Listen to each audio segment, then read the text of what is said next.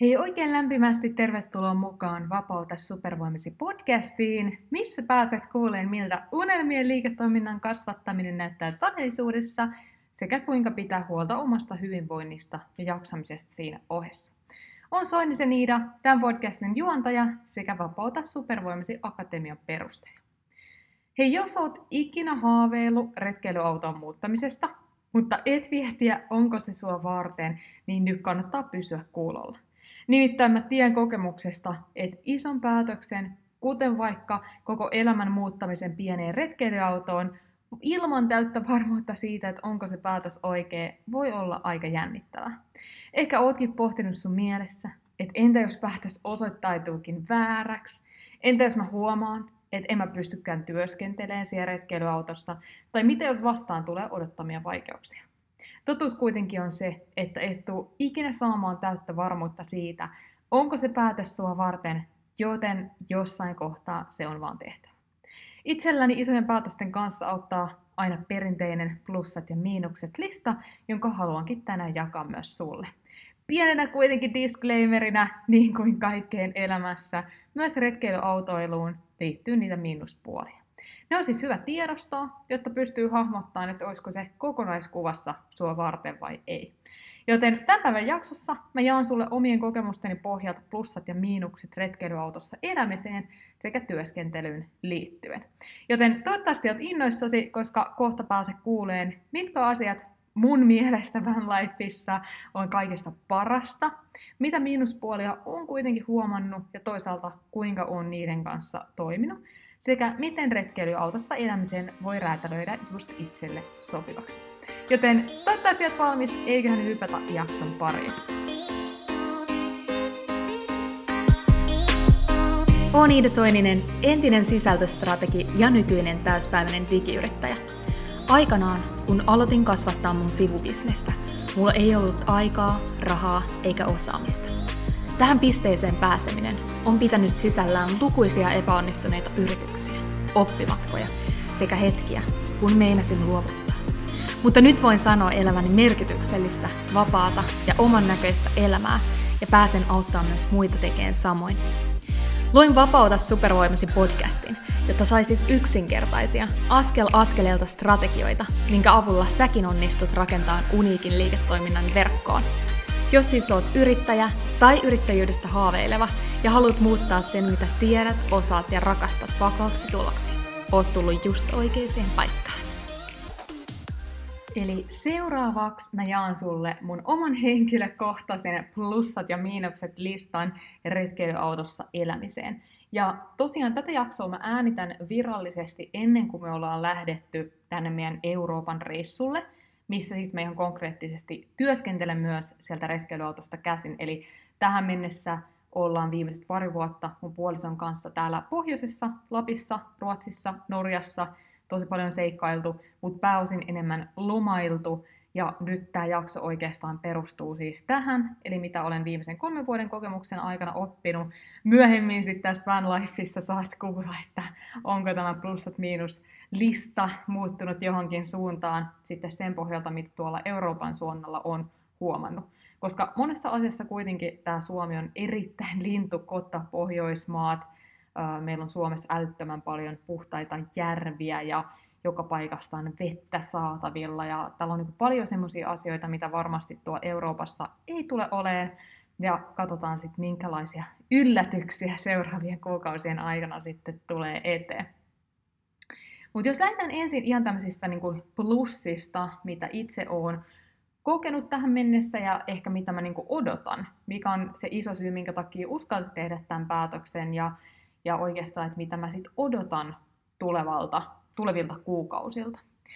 Ja ehdottomasti mä, mä niin näen, että se isoin, nyt kun irtaudutaan näistä kovista kiinteistä menoista, mitä Suomessa on, ja joku voisi tietysti ajatella, että miksi teillä on ollut noin kallis elämäntyyli, että eikö sit sitä voisi Suomessakin asua edullisemmin. Ja siis ehdottomasti voisi ja näitä meidänkin menoeriä monella tapaa olisi voinut pienentää ihan tällä niin kuin Suomen, osa, Suomen puolella.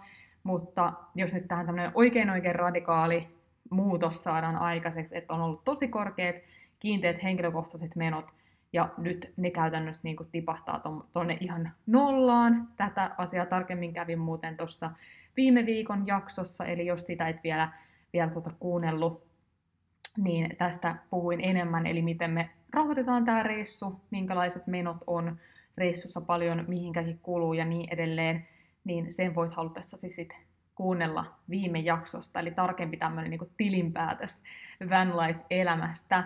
Mutta summa summarum tilanne nyt se, että kun me siirryttiin retkeilyautossa asumiseen, niin henkilökohtaiset menot tipahti semmoiset 90 pinnaa, ja mä koen, että se on se, mikä tuosta oikeasti aitoa vapauden tunnetta. Ja vaikka omassa työssä on jo niin kuin pitkään päässyt ehkä semmoisesta niin perinteisestä oravan pyörässä pois ja on niin kuin valovuoden edellä siitä tilanteesta, missä mä vaikka olin viisi vuotta sitten omassa elämässä, niin silti jotenkin mä koen, että se niinku aito vapaus, että mun täytyy vaan jotenkin olla semmoinen niin iso palo päästä kokeen se sataprossainen vapaus. Mitä tarkoittaa sataprossainen vapaus ilman, että mulla on mitään tällaista jotenkin elämään rajoittavaa tekijää. Ja tämä on jotenkin semmoinen, mitä mä ootan ihan älyttömästi, että miltä tämä vapaus tuntuu. Nyt mä voin vaan fiilistellä siitä, ajatella, että okei, että no kohta nämä menot tästä loppuu, ihan kohta ensi viikolla me lähdetään reissuun, että niin kuin kohta tämä tapahtuu. Mutta mä jotenkin voin kuvitella, että se on tosi semmoista maailmaa mullistavaa, ja sitten toisaalta, kun ei ole sitä semmoista tietynlaista elämään rajoittavaa tekijää, kiinteät lainamenot, koko ajan niin kuin, tietyllä tavalla niin kuin koko elämä on ollut sidottu siihen, että mitä päätöksiä muut tekee. Ja tällä mä tarkoitan nyt enemmän tämmöistä niin kuin maailmantaloutta ja mitä täällä maailmassa on tapahtunut viimeiset kolme vuotta. Että se, että nouseeko korot, nouseeko sähkö, nouseeko polttoainehinta. Mulla ei ole minkäänlaista niihin sellaista tietynlaista vaikutusvaltaa. Niin jotenkin se, että tässäkin nyt viimeiset pari viikkoa, kun me oltiin Muoniossa, niin ensin täällä joku bakteeri löytyi Jerisjärveltä, ja tuossa pari viikkoa oltiin sitten, että ei, ei, ei ollut niinku vettä saatavilla, sitä ei saanut juoda. Ja ostettiin sitten kaupasta lähdevettä ja sitten siitä seuraavalla viikolla tuli nämä aika isot myr- myrskyt, jolloin oli pahoja sähkökatkoksia ja ei ollut niinku sähköä saatavilla. Niin sitten silloin oikein jotenkin niinku nauratti se, että et niinku, nyt me päästään vähän niinku tästä pois. Että me tuotetaan itse omat sähkömme, me hankitaan vedet aina sillä lailla, että me ollaan riippuvaisia jostain kunnan vesijärjestelmästä tai niin kuin tietystä yhden paikan vesijärjestelmästä. Että et jotenkin se, se on niin, kuin niin monta semmoista aspektia, millä sitä vapautta pääsee tunteen, kun ei ole riippuvainen mistään muusta, mitä muut päättää, mitä muut tuolla maailmassa tekee. Niin se jotenkin tuntuu hienolta. Ja ehkä tuo sitten semmoista tietynlaista pientä hallinnan tunnetta tämmöisinä erikoisina aikoina, mitä maailmassa on tapahtunut. Ja jotenkin mä uskon, että tästä kun jotenkin siitä semmoisesta laskujen maksamisesta ja sellaisesta tietynlaisesta pääsee nyt tilanteeseen, missä niin kuin sitä puolta ei hirveästi tarvitse miettiä, niin mä uskon, että semmoista kapasiteettia ja kaistaa vapautuu ihan eri lailla semmoiseen niin kuin elämän tarkastelulle ja ehkä sitä pystyy en, myös enemmän sitten semmoisia voimavaroja ja työkaluja seuraavien vuosien aikana kanssa itselle rakentaa, että sit jos, jos jossain kohtaa elämässä on siinä pisteessä, että haluaa vaikka sitten sen asunnon, asunnon ostaa ja sitoutua niihin lainoihin ja muuta, niin sitten taas siinä tilanteessa on, on jotenkin vielä, vieläkin enemmän työkaluja sit siihen, että jos, jos tämmöisiä epävarmuuksia maailmassa tulee, että miten niitä kohdataan ilman sit semmoista liian isoa stressiä. Mutta myös ehkä semmoinen yksi asia, mitä mä tosi paljon jotenkin äh, odotan ja haluan, niin on ikään kuin tämä minimalistisuus. Ja tämä oikeastaan juontaa juurensa siitä, että kun tuolla 2015 ja 2016 mä kumpanakin siinä kesän syksyn taitteessa olin semmoinen noin kolme viikkoa reppureissaamassa Balilla, eli kahtena vuotena peräkkäin. Ja silloin just semmoinen erittäin vanha rinkka selkään sinne vaan minimimäärä kaamaa mukaan ja kolmeksi viikoksi seikkaileen balille, niin mä muistan, että silloin vaan niin moni asia kolahti muuhun just tässä minimalistisuudessa. Ja mä muistan, kun mä tulin sieltä taas kotiin, silloin asuin mun ensimmäisessä vuokra-asunnossa Tampereella, olin ekoja vuosia, opiskelin kauppatieteitä, Ja jotenkin silloin mulle tuli ihan semmoinen, niinku, että mun tekisi vaan niin kuin, mieli myydä kaikkia ja heittää kaikki roskiin. Ja jotenkin sellainen minimalistisuus kolahti jo silloin tosi paljon. Ja semmoinen tietynlainen seikkailijan vapaa elämä, mitä siellä palilla oli. Vaikka sielläkin tietysti on omia, omia haasteita palilla asumisessa ja jatkuvaa skotterien ääntä sun muuta, mutta tota, jotenkin siellä oli paljon sellaista, mikä silloin jo ö, jonkunlaisen siemenen kylvi, ja sitä mä ootan tosi paljon. Et nytkin vaikka niinku vaatteissa, niin tietyllä tavalla mä tykkään vaatteista ja vaikka siitä, että pystyisit itseään jollain lailla ilmaisemaan vaatteiden avulla. Jotenkin mä haluaisin, että vois vaikka tulevaisuudessa enemmänkin pitää ehkä niin selke- selkeitä niin kuin brändikuvia, mutta tämmöisiä mallikuvauksia, missä sitten on eri niin kuin, tyylejä pääsee tavallaan ilmaiseen itsensä, toteuttaa itseään erilaisten tyylien avulla, mutta sitten niin, että mun ei tarvitsisi niinku niitä vaatteita ostaa tai omistaa. Että mua niinku kiehtoo se puoli, mutta sitten toisaalta mä en itse halua vaikka omistaa hirveästi mitään vaatteita. Niin nytkin mulla on silleen, että on perus käytännön kautta mietityt vaikka, että okei, pääasiallisesti, jos ollaan ikään kuin siinä kotona, eli retkeilyautossa, niin on kotioloasulla, niin mulla on siihen kaksi asua, on yksi kollariasu ja toinen semmoinen niin pehmeä kotioloasu, että sit jos toinen on pesussa, niin sit voi toista käyttää. Sitten pääasiallisessa on tuommoisia niin sporttisia vaatteita, äh, muutamia, koska sitten on joku vaikka aktiviteetti päivässä, pyöräilyä tai haikkia tai joogaamista, niin että on sitten semmoiset, mitkä soveltuu niihin. Ja sitten ihan muutama vaate, tämmöinen ns. Äh, vähän siistimpi, että jos sitten käydään jossain ravintolassa syömässä, niin jotenkin tämä, tämä tuntuu niin, niin ihanalle, että on niin kuin tosi vähän sitä tavaraa ja semmoista hamstraamista ja muuta, niin se, se jotenkin tuntuu tosi ihanalle. Mutta sitten myös ehdottomasti se plussapuoli, noin nyt oli ehkä vaan mun omia, omia ajatuksia, mitä mä tässä fiilistelen plussapuolena, mutta siis ylipäätään se seikkaileminen, siis, että jos nyt tähän mennessä, no viimeisenä parina vuotena emme ole ihan hirveästi matkustaneet muualla kuin täällä Ruotsissa ja Norjassa.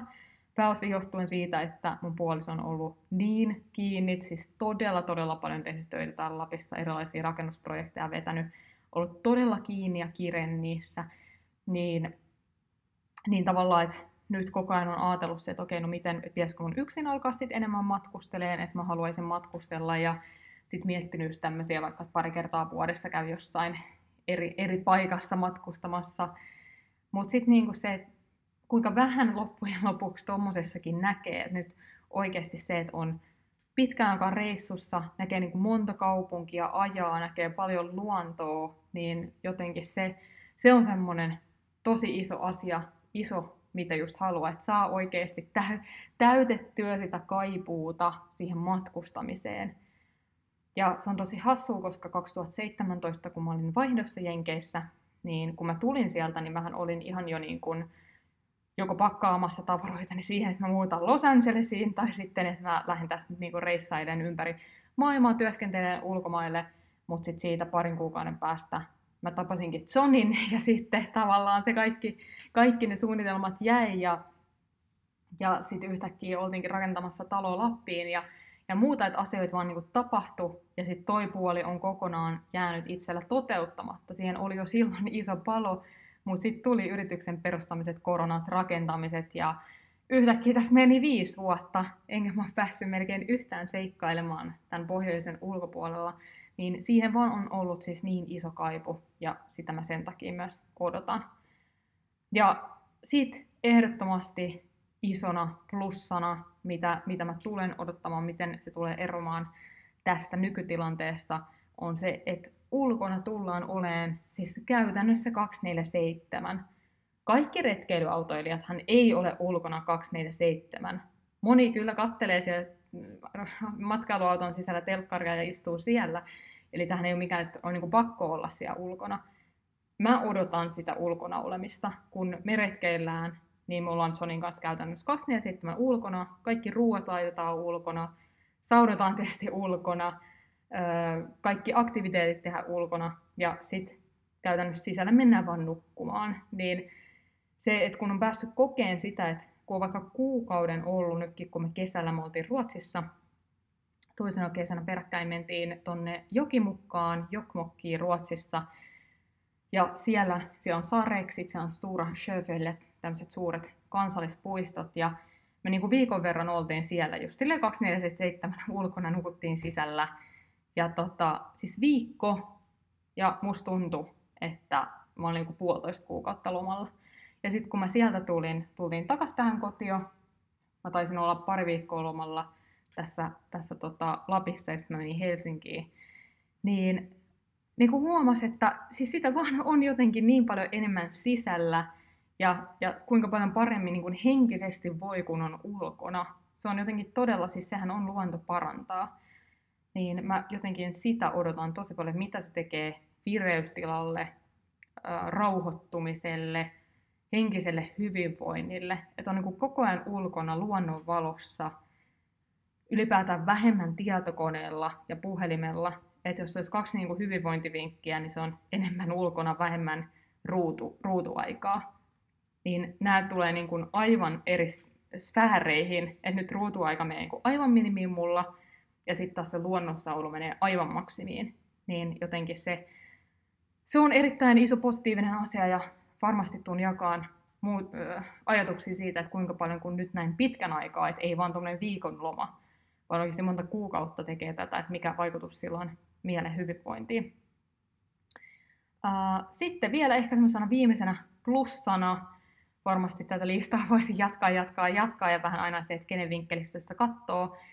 Mutta mä näen, että tulee just sitä omaa suhdetta muuttaa tosi paljon siihen työn tekemiseen, eli äh, et ei ole sitä. Se kuitenkin, vaikka mä oon yrittänyt rikkoa tätä monta vuotta täällä pohjoisessa, koska minä olisin pystynyt sitä rikkomaan, mutta ehkä tämä neitsyt horoskooppi niin vaikuttaa siihen, että et se vaan aina ajautuu siihen, että maanantaista torstaihin töitä ja tehdään sitten vaikka yhdeksästä kolmeen ja niin kun, joo, se on monen jo unelmatilanne, että pystyisi pääseen tuohon ja ja mä en niin kuin halua kuulostaa, että mä valitan siitä tilanteesta, mutta että siinä on semmoista jotain niin kuin liian suorittavaa.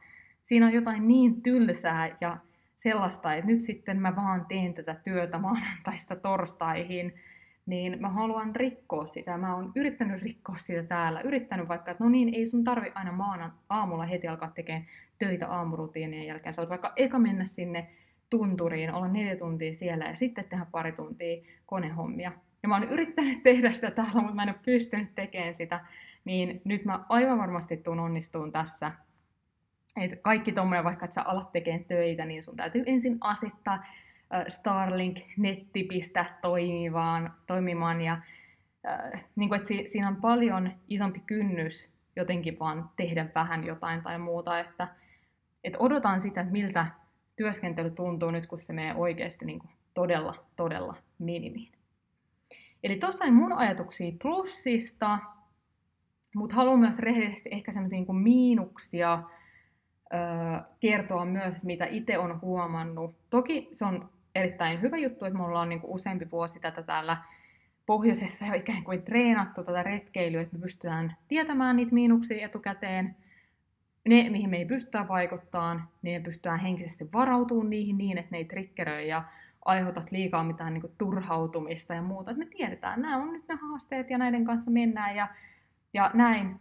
Ja sitten taas ne tietyt haasteet, niin osaan niistä me ollaan pystystynyt varautumaan sillä, että ollaan tiettyjä vaikka ratkaisuja tehty sitten tuohon retkeilykärryyn. Mutta jos nyt mennään e-, ekoihin näihin miinuksiin, niin ehkä tuo niinku yleisin varmasti, jos olet koskaan tätä tehnyt, niin tiedät, että siis nukkumapaikan etsintä se voi olla mayhem. Eli on tiettyjä paikkoja vaikka Suomessa ja nyt missä Ruotsissa ollaan oltu ja Norjassa, mistä me tiedetään, että ei vitsit, että täällä on ihan sikana näitä paikkoja. Että ollaan, ajetaan vaikka yhtä tietä ja sitten siinä on yhden tien varrella voi tulla niinku kilometrin parin välein semmoinen hyvä puskaparkki, mihin mennä.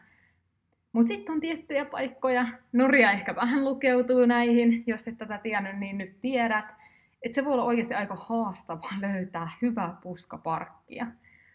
Ja tietysti vielä tuolla me tullaan kohtaan sit maita, missä kaikissa maissa se ei välttämättä ole sallittua. Eli se nukkumapaikan löytäminen, niin se voi olla tosi haastavaa. Ja se vaatii treeniä, että se sun niin kuin silmä karttuu siihen, että minkä tyyppisiä etsitään. Ja tähän tietysti semmoinen yksi nopea on vaikka, että okei, mennään helpolla, katsotaan pelkkiä Park Fortnitein. Eli on sovellus Park Fortnite, ja sitten sinne ihmiset on merkannut, että sä vaikka oot nyt menossa sitten tonne Sloveniaan, ja sitten sä katsot Slovenian kartan sieltä Park Fortniteista, ja sitten katsot sieltä, monet on vaikka kuviakin saattanut laittaa siitä paikasta, että sä näet, pystyt niin kuin näkemään, että tämmöinen tämä puskaparkki on. Ja sitten siitä semmoinen vähän niin kuin edistyneempi vaihtoehto, mitä me paljon tehdään, on se, että sä vaan seuraat satelliittikuvaa. Eli sä avaat vaikka Google Mapsin, sä vaihdat sen selaimen satelliittikuvaksi, ja sit sä alat kohdentaa niitä kohteita, että jos sä päätät nyt vaikka, okei, okay, me mennään Sveitsiin, me mennään nyt Zyrihiin, koska me halutaan tämmöinen X-asia tehdä siellä, se on fiksua nyt Zyrihissä olla, lähdetään nyt Zyrihistä ettiin nukkumapaikkaa. Ja sitten mä voin sitä satelliittikuvaa etsiä just, kun me halutaan rannoille, niin sieltä katsoa, että mikä on rantoja, missä näkyy hiekkarantaa satelliittikuvassa, missä nä- näkyykö, että sinne menee joku tie, näyttääkö, että siinä on jotenkin, että näyttääkö se semmoiselta, että joku asuu siinä vai että se on tämmöinen metsätie. Niin tämä on sitten semmoinen hardcore, mitä voi tehdä. Ja se vie aika paljon energiaa. Välillä se on myös tosi turhauttavaa, että sä katsot, että se näyttää kartalla niin kuin tosi hyvälle paikalle, ja sitten se ei olekaan hyvä, kun se nyt paikan päälle, ja sitten lähdetään taas etsiä uutta. Mutta nyt tietysti me ollaan jouduttu tätä ikään kuin tekemään aina tosi semmoisella tiukalla aikataululla, kun on vaikka rajattu aika, että ollaan lomalla. Että nythän me, meillä on paljon enemmän aikaa oikeasti etukäteen katsoa vaikka, että no niin, seuraavat kolme nukkumapaikkaa me ollaan vaikka näissä. Eli voi niinku etukat- etukäteen katsoa monia, niin se helpottaa. Ja sitten se, että meillä monella tietysti on se, että äh, jos ei ole tiettyjä ratkaisuja siinä asuntoautossa, ei ole vaikka riittävästi sitä sähköä tarjolla, energiaa tarjolla, akkuja tarjolla, niin sit tilanne voi olla se, että on pakko ajaa joka päivä, jotta auton akut latautuu. Ja näin ollen vaikka voidaan käyttää ö, auton jääkaappeja tai muita, mikä ei ole sit välttämättä kaasun päässä. Niin monella on se, että on pakko liikkua joka päivä, jolloin joka päivälle sun täytyy etsiä se nukkumapaikka. Se on tosi stressaavaa. Et me pyritään vähän minimoimaan sille, että me pystyttäisiin ainakin semmoinen kolme yötä olla siinä yhdessä paikkaa. Että oikeasti niin löytyy paikka, rauhoitutaan, tutustutaan siihen ympäristöön, mitä siinä on, ja sitten taas seuraava. Niin tämä on semmoinen, miten me tota miinusta olemme yrittäneet min- minimoida, mutta siis sanon, että tämä on semmoinen, mikä ehkä itselle kaikista eniten on tullut semmoisena, että sitä vaan ajatteli jotenkin, se Instagram oli tehnyt sen illuusion, että semmoisia upeita biitsipaikkoja on tuo vaan niin kuin ihan joka paikassa. Mutta kyllä, kyllä niin kuin olen karaistunut siinä, että näin ei ole. Siihen täytyy nähdä vaivaa ja tietää tehdä tiettyjä juttuja, että niitä löytyy.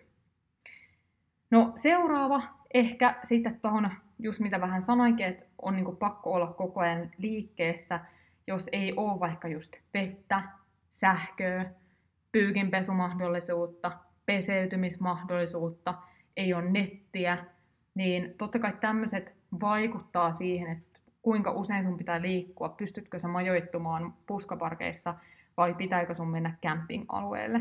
Joillekin camping-alueella oleminen, niin se on niinku sellainen, että totta kai mä oon camping-alueella, ja siis siinä ei ole niinku mitään väärää, mutta me halutaan sellainen kokemus, että me ollaan, aika, me ollaan hyvin privaatteja, se ehkä johtuu, johtuu myös siitä, että me ollaan saatu täällä pohjoisessa olla näin niin kuin tämmöisissä erittäin hiljaisissa, jotenkin vaan tottunut siihen, että ympärillä on tilaa eikä ole ihmisiä, niin, niin tota, tää, sen takia ehdottomasti me halutaan sellaisia omia privapaikkoja, missä ei sit muita olisi paljon, mutta ei niissä camping-alueissakaan mitään väärää ole. Niin noin ehkä semmoiset tietyt ja sitten ehkä semmoiset niinku mukavuuksiin liittyvät asiat, että totta kai vaikka sulla, tai aika harvalla vaikka tiskikonetta, että sunhan täytyy käsin tiskata kaikki. Öö, monella on aika vähän niin kuin säilytystilaa, jolloin se, että sä saat vaikka sen jonkun X-asian, mitä sä etsit, niin saattaa, että sun täytyy että se on siellä kaapin perällä ja sitten kaikki pitää niinku tyhjentää. Ja, et siinä, siinä on paljon enemmän semmoista tietynlaista säätöä, mitä ei ehkä, ehkä ole niinku tälleen, kun asuu vaikka isossa omakotitalossa. Mutta nyt vaikka sen takia me ollaan nyt tämä retkikärry rakennettu, että me siihen ollaan sitten saatu sit semmoisia tiettyjä mukavuuksia, vaikka vaikka meillä on oma pyykinpesukone mukana ja meillä on se sauna, missä pääsemme peseytyyn ja mikä toimii myös tarvittaessa tämmöisenä suljettuna huussina. Ja, ja tota, löytyy, että me ollaan, me kesäkeittiö tehdään siihen meidän retkeilykärryyn, että, että se kokkaaminen ulkona helpottuu, ei tarvi aina mennä siihen sisälle, vaikka valmisteleen, että vaikka me pystytään ulkona tietysti tulella ja grillaan ja muuta tekemään, mutta sitten on pitänyt valmistella siinä sisällä, niin nyt me pystytään ulkona tekemään ne kaikki. Siinä on kaikki tiskipisteet ja muut, mikä helpottaa tosi paljon sitä tiskaamista. Eli semmoisia niin pikku, pikkumukavuuksia, mutta mutta se voi niinku alkuun tulla ehkä semmoisena yllätyksenä, mutta sitten mä ainakin itse mä tykkään kyllä semmoisesta pienestä puuhastelusta. Ja varsinkin täällä Lapissa on tottunut siihen, että on aika paljon semmoisia ekstra hommia, mitä ei ole etelässä, ää, mitä ei ole aikanaan etelän vetelänä tarvinnut tehdä. Niin paljon lumihommia. Se, se voi yllättää, kuinka paljon sitä lunta täällä Lapissa tulee. Tosi paljon puuhommia, koska puusaunassa ollaan päivittäin, tarvitaan takkaan, takkaan puita koska sillä lämmitetään pitkän talven aikana taloa tosi paljon, niin, niin tietysti kaikki tämmöiset työhommat vähenevät myös nyt merkittävästi ja sen takia tämmöinen pieni puuhastelu ei, ei tunnu ainakaan itsestä niin isolta, mutta, mutta että mä tykkään tosi paljon semmoisesta pienestä puuhastelusta.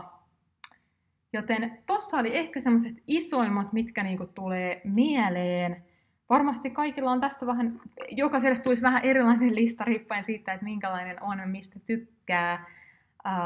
meidän kohdalla ehkä semmoinen isoin miinus tulee olen liittyen tähän meidän kompleksiin, eli retkikärry autoyhdistelmään, että et täytyy se, niin kuin enemmän miettiä sitä, että et vaikka mihin me voidaan jättää se kompleksi sillä lailla, että sitä ei niin kuin voi varastaa vaikka sitä kärryä tai ylipäätään sitä koko kompleksia, että, täytyy niin vähän enemmän katsoa sitä, että mihin sitä jättää.